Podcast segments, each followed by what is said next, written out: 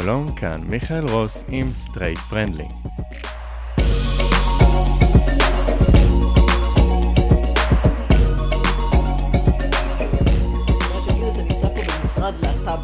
יכול להרגיש בבית לגמרי. זה כמו סניף של האגודה. היא מתמחה בזכויות להט"ב במשרד עורכות דין, יחד עם עורך דין עירה הדר. היא הייתה נבחרת הציבור הראשונה מטעם הקהילה הגאה, שנבחרה בשנת 1998 למועצת העיר תל אביב מטעם מפלגת מרץ, והיא גם הקימה את בית דרור, שאינו בית מחסה לנוער להט"בי חסר קורת גג. קבלו את עורכת הדין מיכל עדן. שלום מיכאל. אהלן, אהלן. הנה עשינו את זה, את, חלק ההצגה. אז רגע, אז מקודם סיפרת שאנחנו עכשיו יושבים במשרד שלך, והוא באמת, אה, גם תיארת לי וגם אני רואה, הוא באמת מרגיש קצת להט"בי. קצת הרבה. כמו איזה סניף של המרכז הגאה. כן. אז מה קורה פה בעצם, המשרד הזה, ואיך בעצם שילבת בין העיסוק שלך המשפטי לבין הקהילה הלהט"בית? כשסיימתי לכהן במועצת העיר בתל אביב, המשכתי בעשייה משפטית, יחד עם עירה הדר, שהייתה הראשונה בארץ שעסקה בתחום. ואנחנו ביחד עובדות אה, עבור הקהילה ומייצגות גם אה, להט"בים יחידים, גם להט"בים זוגות והורים, ורואות בזה סוג של אה, אקטיביזם חברתי אה, לפעול במישור הזה, וחשוב לנו מאוד להגן על הזכויות של הקהילה אה, כעורכות דין חברתיות. זה אומר שאנחנו עורכות דין עם אג'נדה ולפעמים מסרבות לייצג אה, אנשים שעלולים לפגוע באינטרסים שלנו. זה דבר שחשוב להגיד אותו, כי לפעמים אפילו בקהילה שלנו יש מאבקים שהם יכולים לפגוע, ואולי נרחיב על זה בהמשך. כן, אבל טוב, נו, סיכנת אותי. איזה, איזה מאבק מתוך הקהילה יכול לפגוע בנו? למשל, אם יש אה, שתי אימהות, או שני אבות, שמגדלים יחד ילדים, ואז יש משבר חס וחלילה, והם בפרידה. לפעמים יש אה, אנשים מתוך הקהילה שלנו שאומרים דברים לא יפים, מאוד לא יפים, שעלולים לפגוע באינטרסים שלנו. כמו למשל, אבא שאומר אה, שהוא לא מוכן להכיר באבא השני, בבן זוגו לשעבר כאבא, למרות שהוא היה דה פקטו דמות הורית לכל דבר כלפי הילדים.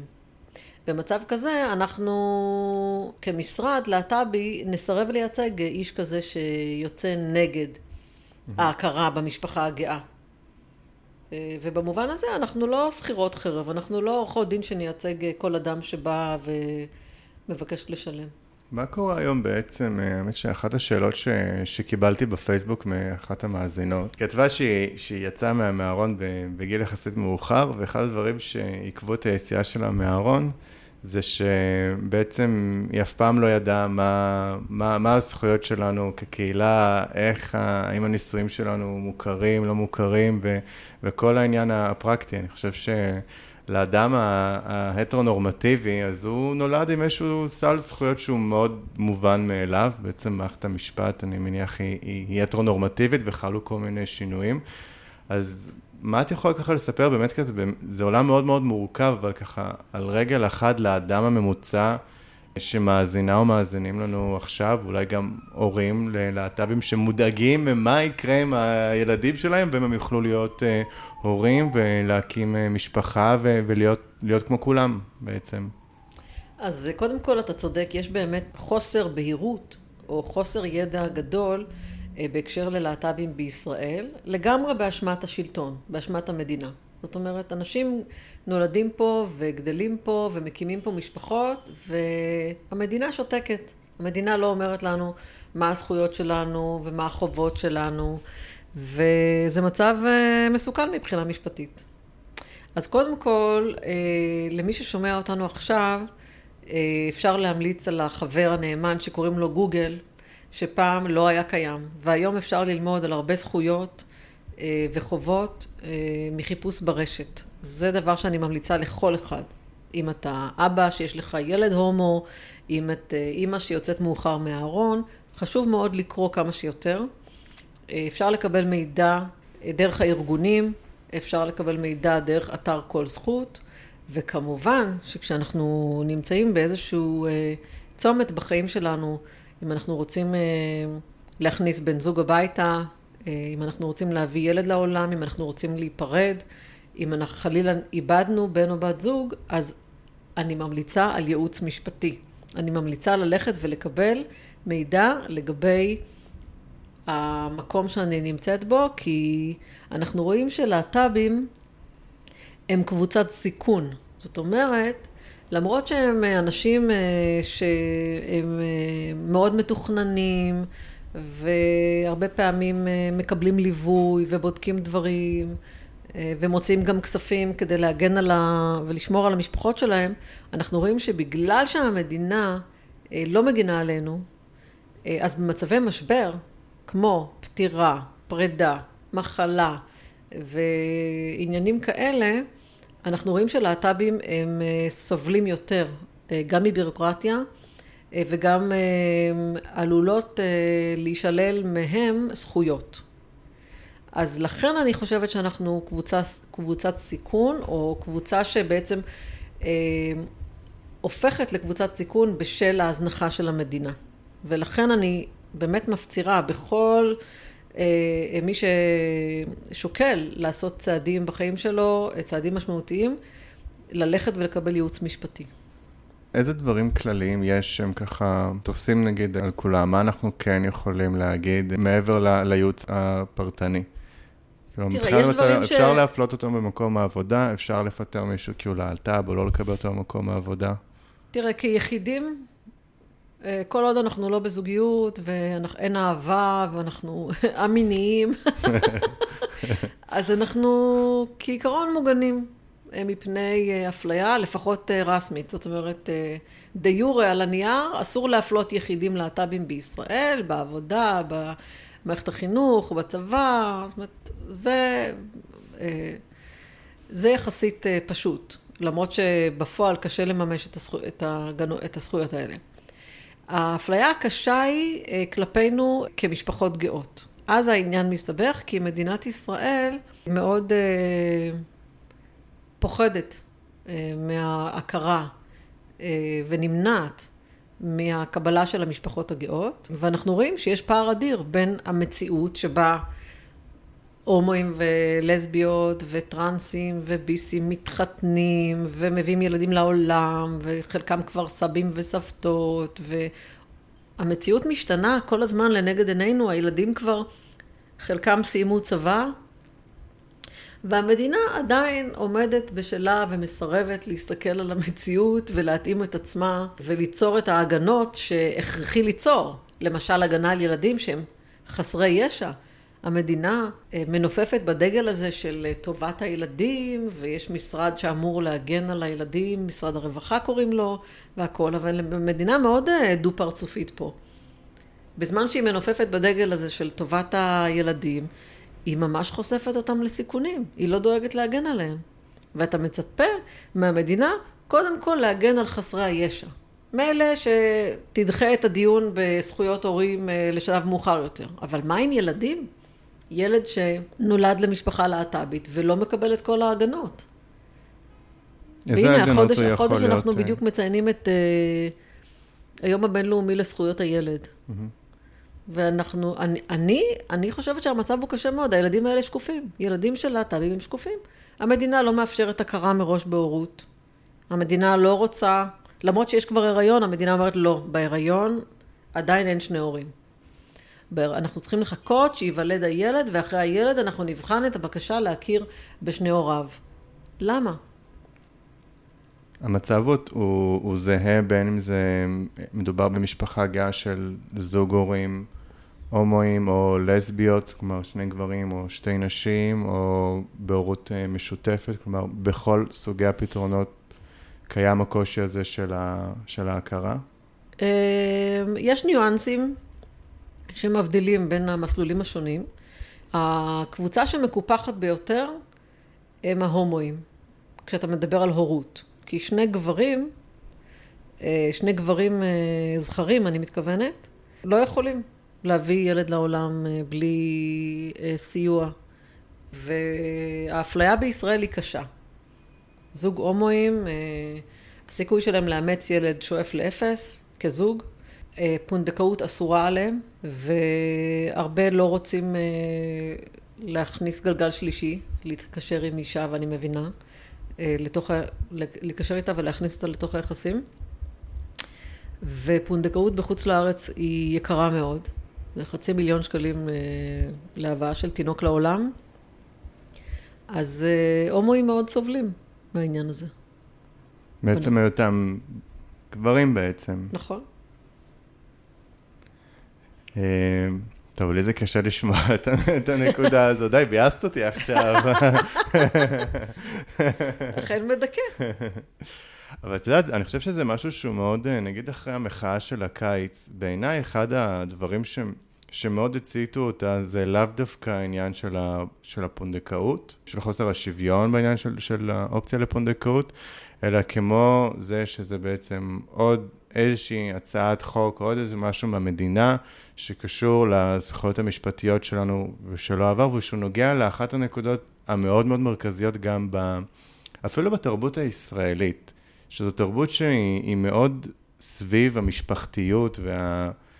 והערך הזה של, ה... של, ה... של הערבות ושל הקהילה, ואני חושב שדווקא במקום הזה, יכול להיות שזה המקום שבו הזכות מול החובה היא, היא, היא מאוד מאוד נפגעת, אבל הייתה במחאה, נגיד, של הקיץ, אה, הרבה ביקורת על המחאה, שאמרו שזו מחאה של אה, אה, גברים לבנים פריבילגיים, שבסך הכל רוצים לעשות את הפונדקאות ולנצל נשים, נשים בעניין, ואני מקווה, אני נכנס איתך לפינה שהיא קצת מסובכת, אבל אני, אני אשמח לשאול אותך לדעה שלך, כי אני חושב שדווקא הנקודה הזו היא לא... הראייה שלך ש, שגברים ההומואים הם דווקא מקופחים, אני לא חושב שזו הראייה שהיא, שהרבה אנשים רואים אותה. אני חושב שדווקא העלית פה איזושהי ראייה. בדרך כלל כשמדברים על הצדדים המקופחים אה, בקהילה, אז הרבה פעמים העיסוק הוא סביב היציאה מהארון והחיים היומיומיים ומציאת מקום עבודה. נגיד בעבור אה, טרנסים וטרנסיות, זה ברור שיותר קשה עבורן למצוא מקום עבודה, אבל יכול להיות שאנחנו פה מדברים על איזשהו שיח שהאבולוציה שלו היא מתקדמת יותר, סביב העניין של כבר, אוקיי, השלב הבא, יצאנו מהארון, אנחנו עובדים והכול, אנחנו עכשיו רוצים להקים משפחה. את רואה כזה שיש פה בעצם איזה שהן פאזות שונות, ובעצם בפאזה הכבר יותר מתקדמת של, של המשפחה, יש שוני בין, ה, בין הפאזות האלה, וגם אלה הדברים שהתחברו למחאה שהייתה? אני חושבת שהקהילה היום היא מספיק אה, בשלה ובוגרת כדי להודות בעובדה שהיא בעצם אה, אוסף של קהילות. אוסף של קהילות שונות, ולכל קהילה יש צרכים משלה. לקהילה הטרנסית יש צרכים מיוחדים משלה, ולקהילה ההומואית יש צרכים מיוחדים משלה. וכשאמרתי קודם שהומואים היא הקבוצה המקופחת ביותר, אה, התכוונתי לנושא ההורות. כשאדם רוצה להגשים או לממש את זכותו לחיי משפחה, אז אני חושבת שההומואים הם, ה, הם הקבוצה שסובלת ביותר. כמובן שכשמסתכלים על הקהילה כולה, יש צרכים שונים. כמובן שאני חושבת שהקבוצה המוחלשת ביותר אה, באוסף הקהילות שלנו היא הקבוצה הטרנסג'נדרית, ללא ספק. הם נלחמים על הזכות שלהם לחיות, שזה משהו בסיסי ביותר. וקודם לזכות לחיי משפחה. אבל אה, חשוב שאנחנו נכיר בשוני בתוכנו, ונוכל אה, להילחם עבור כולם, בלי הצורך לתעדף מישהו, אלא נשמיע את כל הקולות. ואני בעבודה המשפטית שלי עוסקת המון בנושא של הורות, גם עבור טרנסג'נדרים אגב. אה, ואני חושבת שבתחום ההורות צריך להגיד את האמת, הומואים הם מקופחים, הם מקופחים כי הם גברים, והמדינה מאוד מאוד אה, אה, סגורה על האפשרות אה, ששני הומואים, שני אבות, יגדלו יחד ילדים ויממשו את זכותם לחיי משפחה, והמדינה מציבה המון המון מכשולים בדרך הזאת, והומואים עדיין לא יכולים בישראל להביא ילדים לעולם בדרך שהיא פשוטה יחסית. כשהאופציות השונות זה בעצם העניין של תיאורטית לפחות. העניין של אימוץ, פונדקאות והורות משותפת, נכון? נכון. אימוץ בארץ הוא לא רלוונטי. נכון. נכון? למה בעצם הוא לא... בישראל באופן כללי לא נמסרים המון ילדים לאימוץ. אה, השירות למען הילד, שזו היחידה במשרד הרווחה שמפקחת על הנושא, אה, מעדיפה למסור ילדים למשפחות הטרונורמטיביות. היא חושבת שתא משפחתי של גבר ואישה הוא עדיף לילד. אם היא בכלל מוסרת אה, ילד לאימוץ אצל גברים, אז היא תמסור לגבר כגבר יחיד, תתעלם מהעובדה שהוא הומו, ותעביר לו רק ילד ש... שהוא לא מבוקש לאימוץ מפאת הגיל שלו, או מפאת אה, מצבו הבריאותי. אז הסיכוי שלך כהומו לאמץ אה, עם בן זוגך באופן שוויוני תינוק בן יומו הוא אפס. גם אם זו לא מדיניות מוצהרת, למרות ששמענו גם הצהרות כאלה, זה המצב דה פקטו. זה המצב. זה עצוב מאוד. והעניין של פונדקאות בעצם, אז אה, א', זה מאוד מאוד יקר, זה לא אפשרי בארץ, זה אפשרי רק בחו"ל, וגם אז יש פה עניין בעצם של ההכרה המשפטית בארץ, נכון? אה, כן, בישראל המדינה עושה הכל כדי לחסום הומואים משימוש בהליכי פונדקאות. הזכרת את הסערה הגדולה שהייתה בקיץ, המחאה הגדולה שהייתה בקיץ, 2017. 18. 2017 זה היה, נכון, חוק, חוק האימוץ, ו-2018 הייתה חוק הפונדקאות. זה היה מביש, ממש מביש לראות כמה מניפולציות מדינת ישראל עושה כדי לחסום בעדינו. הבושה הגדולה הייתה שהמדינה הסכימה בעקבות המחאה לשנות את חוק הפונדקאות הישראלי, שקוראים לו אגב אה, חוק הסכמים לנשיאת עוברים, כביכול בעקבות הסערה, אבל התיקון הוא לא נעשה לטובת הקהילה. זאת אומרת, המדינה אה, הופיעה בכנסת ואמרה, בסדר, בסדר, אנחנו מבינים שיש אה, צורך לשנות את החוק, אנחנו נגדיל את מעגל הנהנים או את ההורים המיועדים שיוכלו להשתמש בהליך פונדקאות בארץ, והיא דאגה להוסיף ללשון החוק אה, סעיף שאישה ישראלית יחידנית תוכל להפוך לאם באמצעות אה, פונדקאות, אבל גברים לא, איש לא. זאת אומרת, גבר יחידני לא יכול להיות. ומדוע? כי זה ברור שאותו גבר יחידני שרוצה להיות אבא, הוא הומו. אני לא מכירה הרבה גברים יחידנים סטרייטים שרוצים להיות אבות ואין להם פרטנרית לעניין הזה. היה לי בכל הקריירה שלי גבר אחד סטרייט שבא אליי לעשות פונדקאות חו"ל וזה היה בעיקר בגלל לחץ של הסבתא להביא נכדים ולא הייתה לו פרטנרית. רוב הגברים היחידנים הם בעצם גברים הומואים והם לא יחידנים. הם יחידנים מבחינת הסטטוס שלהם במינהל האוכלוסין, אבל הם בעצם הומואים, הם בזוגיות, והמדינה מתעלמת מהם, או במופגן אפילו חוסמת באדם את האפשרות להפוך לאבות, ואומרת, אנחנו נרשה לאישה להיות אימא באמצעות פונדקאות, אבל נמנע מגבר. מדוע? המדינה נימקה את זה בדרך מאוד מוזרה ואמרה, אנחנו נאפשר אה, לנשים ולא לגברים, קודם כל כי אין הרבה פונדקאיות. אז שאלו אותה, אז למה את מעדיפה לעזור לאישה יחידנית ולא לגבר יחידני? אז המדינה אמרה, כי אישה אמורה להיות אימא. אישה מיועדת, או לפחות תופסת את עצמה כמי שמגשימה את עצמה באמצעות האימהות שלה. עכשיו, זו תפיסה שהיא מאוד אה, פרימיטיבית בעיניי. אני אה, דווקא הייתי רוצה לשחרר הרבה נשים ממוסד האימהות ולאפשר לגברים להיות הורים. אני רואה בזה תיקון חברתי ממש, שאבות הופכים להיות, להיות הורים. אני גם חושבת שהמדינה היא מאוד צבועה, כי אפילו התיקון שהיא עשתה לחוק, שאפשר לנשים יחידניות כביכול להשתמש בפונדקאות, היה שגוי. למה? כי היום, אחרי שתיקנו את החוק בעקבות הסערה, החוק עדיין הוא קלוקל, הוא לא מאפשר אפילו לאותן נשים יחידניות להיות אימהות. מדוע? כי אישה יחידנית שבאמת רוצה או צריכה פונדקאות, צריכה תרומה כפולה בשביל להפוך לאימא. היא צריכה גם תרומת זרע וגם תרומת ביצית. לרוב נשים שלא הצליחו להרות כחד הוריות, כבר אין להן ביציות שהן טובות. זאת אומרת, היא צריכה גם תרומת ביצית וגם תרומת זרע. היא צריכה שתי תרומות. והחוק לא תוקן בהתאם. זאת אומרת, החוק אומר שאישה, כדי להיות, להשתמש בפונדקאות, אישה יחידנית צריכה להשתמש בביצית שלה עצמה. שזה אבסורד. זה אומר שמספר הנשים היחידניות בישראל שיכולות להפוך לאימהות באמצעות פונדקאות, גם הוא שואף לאפס. זאת אומרת שהתיקון הזה הוא תיקון שהוא רק על הנייר. זאת אומרת, זה אפילו אולי קצת עבודה בעיניים. זה היה ספין של השלטון כדי להשתיק את המחאה ההומואית. הומואים אמרו, תתקנו את החוק, עתרו לבג"ץ. יואב ואיתי, ארד פנקס ועמותת אבות גאים ותמוז ועוד קבוצות עתרו לבג"ץ ואמרו, יש הצדקה לתקן את חוק הפונדקאות, הוא חוק ישן משנת 1996 ומפלים אותנו.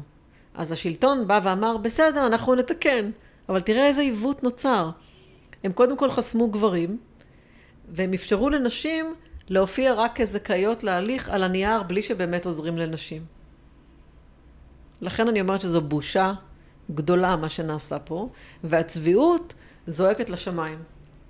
זה בעוד בזמן שהמדינה משקיעה הון ומאוד מתהדרת בעניין של תיירות גאה לארץ וסביב ה... פה קצת איפה ואיפה. לא רק תיירות, מדינת ישראל אה, משתמשת בנו, בלהט"בים, כדי להראות כמה שהיא מדינה אטרקטיבית, דמוקרטית, אה, מתקדמת, ומשרד החוץ מממן כל מיני פרויקטים כדי לשווק את ישראל אה, בחוץ לארץ, בשעה שבפועל המדינה פה לא עושה שום דבר עבורנו.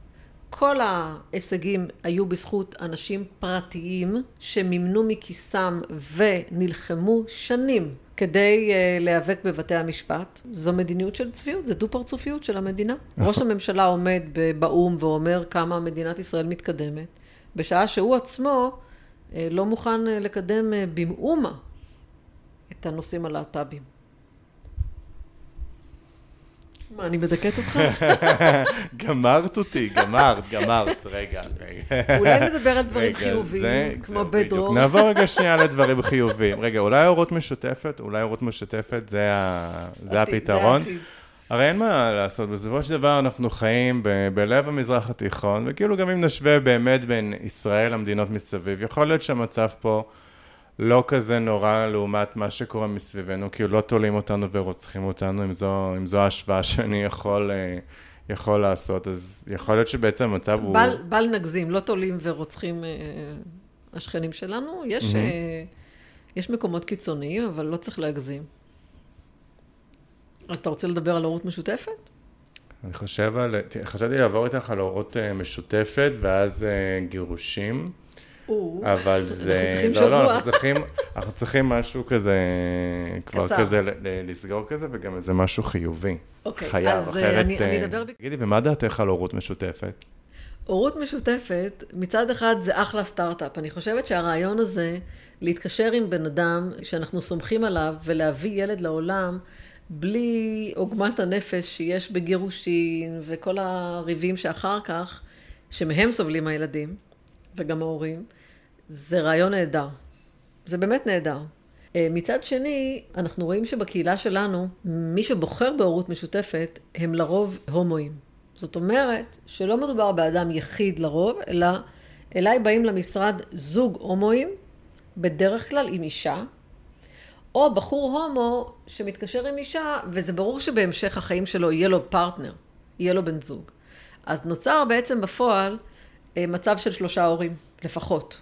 עכשיו, גם במישור הפסיכולוגי, חברתי, וגם במישור המשפטי, זה מבנה שהוא אה, מאוד מאוד רגיש. במישור הפסיכולוגי, הרבה הומואים מעדיפים לגדל את הילדים שלהם יחד, בלי צלע שלישית, ואני מבינה אותה מאוד. גם ככה זה קשה לגדל ילד בזוג, אז בשלישייה זה לנהל עוד, אה, לתחזק עוד מערכת יחסים. במישור המשפטי זה מבנה בעייתי, מאוד, שנמצא במאבקים משפטיים אה, אקטואליים עכשיו בישראל, ניתנו אה, פסקי דין אה, סותרים לגבי האפשרות להכיר בשלושה הורים. גם פה המדינה עושה הכל כדי להכשיל את המבנה הזה של שלושה הורים, למרות שיש מדינות בעולם שכן מכירות כבר בשלושה הורים. ועבור הומואים שלא רוצים פונדקאות, או שפונדקאות היא יקרה להם, זו האופציה היחידה שנותרה. אז כל מי ששוקל לעשות ילד אה, באמצעות הורות משותפת, חייב לקבל ייעוץ משפטי. אחרת אנחנו רואים שאחר כך המבנה הזה הוא מבנה שמסתבך, וחלילה יש מצב של עוגמת נפש קשה מאוד שיכולה להיגרם לילדים וגם להורים. יכול להיות בעצם שאנחנו חייבים uh, הרבה מה, מהזכויות, אלו המעטות שכן יש, פחות uh, לכנסת ולגוף המחוקק, אלא באמת לאנשים יחידניים, כמו שציינת, שפנו לבתי המשפט, משם בעצם uh, מגיעה איזושהי ישועה. מהמאבקים המשפטיים? כן. זאת אומרת, תביעה של uh, הורים עם איזשהו קייס ספציפי, יש לה יותר השלכות מאשר uh, פנייה של ארגון להט"בי שמייצג uh, כמה וכמה אנשים, או ניסיון של איזשהו חבר כנסת לחוקק איזשהו חוק? חושבת שחשוב לפעול בכל המישורים, גם באמצעות הארגונים וגם באמצעות מאבקים משפטיים פרטיים. בעבר היו החלטות חיוביות של בית המשפט העליון וגם של בג"ץ. היום אנחנו רואים לצערנו שבתקופה של השלטון הימני, קיצוני, שמרני, זכויות אדם בכלל, וחלק מזה זה גם זכויות להט"ב, הוא משהו שהוא אה, מותקף, ואנחנו חוששים מאוד להגיע לערכאות הגבוהות ולנחול אכזבה. אז אה, כשפונים ונאבקים משפטית, אני יותר אופטימית כשאני מקבלת פסקי דין מהערכאות הנמוכות, שזה לרוב בית המשפט לענייני משפחה או בית המשפט המחוזי, אבל אה, בעקבות מינויים אה, של שופטים שמרנים לבית המשפט העליון, אני לא יודעת להגיד לך מה יהיה בעתיד, אני חוששת, אני חוששת מאוד, ואני חושבת שלכן הלחץ צריך להגיע גם מהשטח, מהארגונים, גם להשמיע את הקול שלנו בכנסת, ולהבין שהמאבק הלהט"בי הוא חלק ממאבק לזכויות אדם, וחייבות אה, לקום קואליציות שידברו על סולידריות בין הקבוצות השונות בחברה הישראלית, אה, כדי ש... נחזק אחד את השני ואחת את השנייה. אני חייב להגיד שאני, כאילו מאוד חיפ... מאוד רציתי כזה שנסיים כזה באיזה נקודה אופטימית, אני עוד אמצא אותה. בדרור. בדרור, אנחנו נדבר על בדרור כזה לסיום. אבל את יודעת, אפילו כאילו, אני, אני פעיל בקהילה ואני מתנדב ואני מכיר, ואת יודעת, אני אפילו, כבר מההקלטה הזו שאנחנו עושים ביחד, אה, את הוכחתי כמה דברים שאני לא הייתי סגור עליהם. את האמת. כי הרבה פעמים בשיח שלי עם אנשים מהקהילה, אז, אז יש איזושהי תחושה, מה, תראו, הכל, הכל בסדר, ומקבלים אתכם, ואתם היום נמצאים בתקשורת, והתקשורת אוהבת אתכם. לא מזמן דיברתי עם uh, מנהל של uh, איזושהי קרן, וניסיתי לגייס ממנה כסף, בין היתר לפודקאסט הזה, ולסדרת רשת שאני עובד עליה. והוא אמר לי, אתם, אתם הלהט"בים, איזה תמיכה אתם צריכים? אתם הקבוצה הכי חזקה בישראל, ראינו את המחאה שלכם, אתם שולטים פה בהכל. ולפעמים אני תוהה אם אני, אם אני מגזים בראייה שלי, ואני חושב שהשיחה שלך היא, היא מאוד הוכיחה לי, ובטח גם למי שמאזין לנו עכשיו, שא', המצב הוא, יכול להיות שיש פה איזושהי אשליה. המצב הוא לא באמת כזה טוב, ובעיקר סביב העניין של משפחה, וגם העניין שאנחנו לא יכולים להיות שאננים, כי כמו שאת מציינת, השינויים של שופטים בבית המשפט העליון, אנחנו ממש לא יכולים להיות uh, שאננים. יש גם פרק בפודקאסט הזה שהקלטתי עם uh, פעיל uh, להט"בי מטורקיה.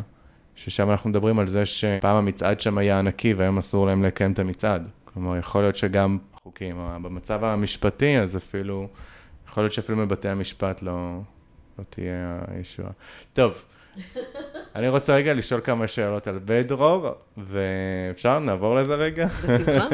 נעבור ל... משהו חיובי. משהו חיובי. נדבר על בית מחסה לנוער להט"בי שאין לו קורת גג. כן. זה הדבר החיובי.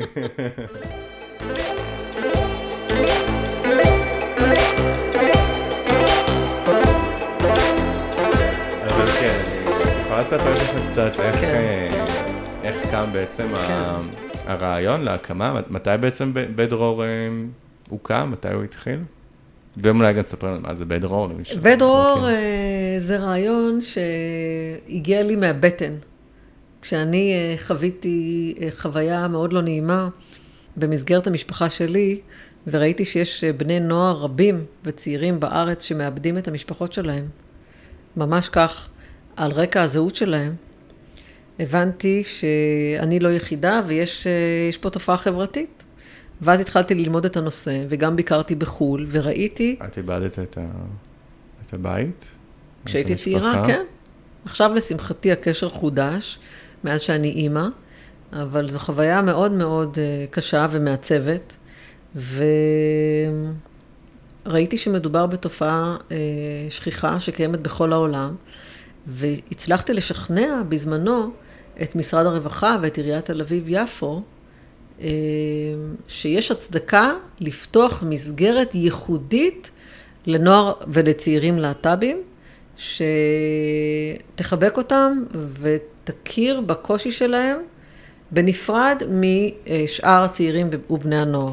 זאת אומרת, שכנעתי את, אה, בזמנו את רון חולדאי, בקדנציה הראשונה שלו, שאם אנחנו נקים מסגרת להט"בית ייחודית, יהיה פה אה, מצב של העצמה אה, עבור אותם צעירים, ואכן הצלחנו וגילינו שכשיש בית ושיש מקום, הם באים.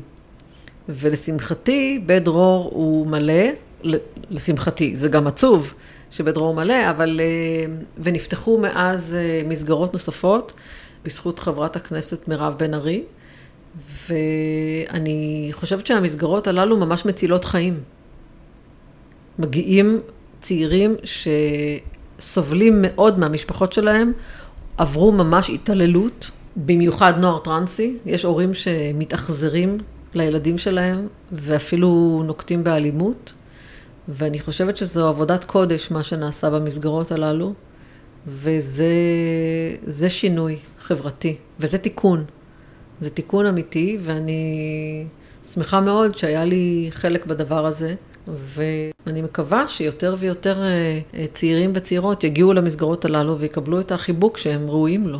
כשהתחלת בהקמה ועם הרעיון הזה, אה, האמנת שזה יקרה? כי קדנציה הראשונה של רון חולדאי, אני זוכר האופן שבו הוא דיבר על, ה, על הקהילה, הוא, הוא לא שיתף פעולה מההתחלה עם הקהילה. רון חולדאי עבר שינוי, כמו ההורים שלי, אני חושבת.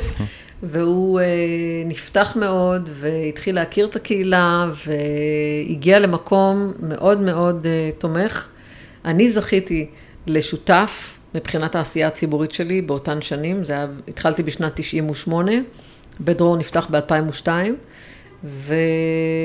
ובזכות שיתוף הפעולה שלו אפשר היה לפתוח את המסגרת הזאת, והיום אני חושבת שרון חולדאי הוא ממש יקיר הקהילה. מה שהוא חולל בעיר, למען הקהילה, והתקציבים שהוא נותן, הם אה, מחוללים שינוי אה, שמשפיע על החברה הישראלית כולה. אני מקווה שבעתיד אה, ראשי הערים שיבואו אחריו ימשיכו באותה מגמה. כרגע מבחינת בתי מחסה הם נמצאים רק בתל אביב, נכון? בגוש דן. גוש דן. דן, גוש דן. באזור כן. המרכז. אני מקווה שאנחנו נראה גם מסגרות שייפתחו בדרום הארץ, גם לאוכלוסייה הבדואית, בגליל, במגזר החרדי, יש, יש עוד המון עבודה. אבל אה, אני שמחה מאוד על המסגרות הקיימות, ומקווה מאוד שנמשיך לראות אה, השתתפות של השלטון בתקצוב שלהן. מיכל עדן, יש עוד ים בשאלות, אבל זמננו תם, אז ממש ממש ממש תודה לך. אני למדתי המון מההקלטה הזו. ממש בבקשה, לעונג היה לי. תודה רבה. להתראות.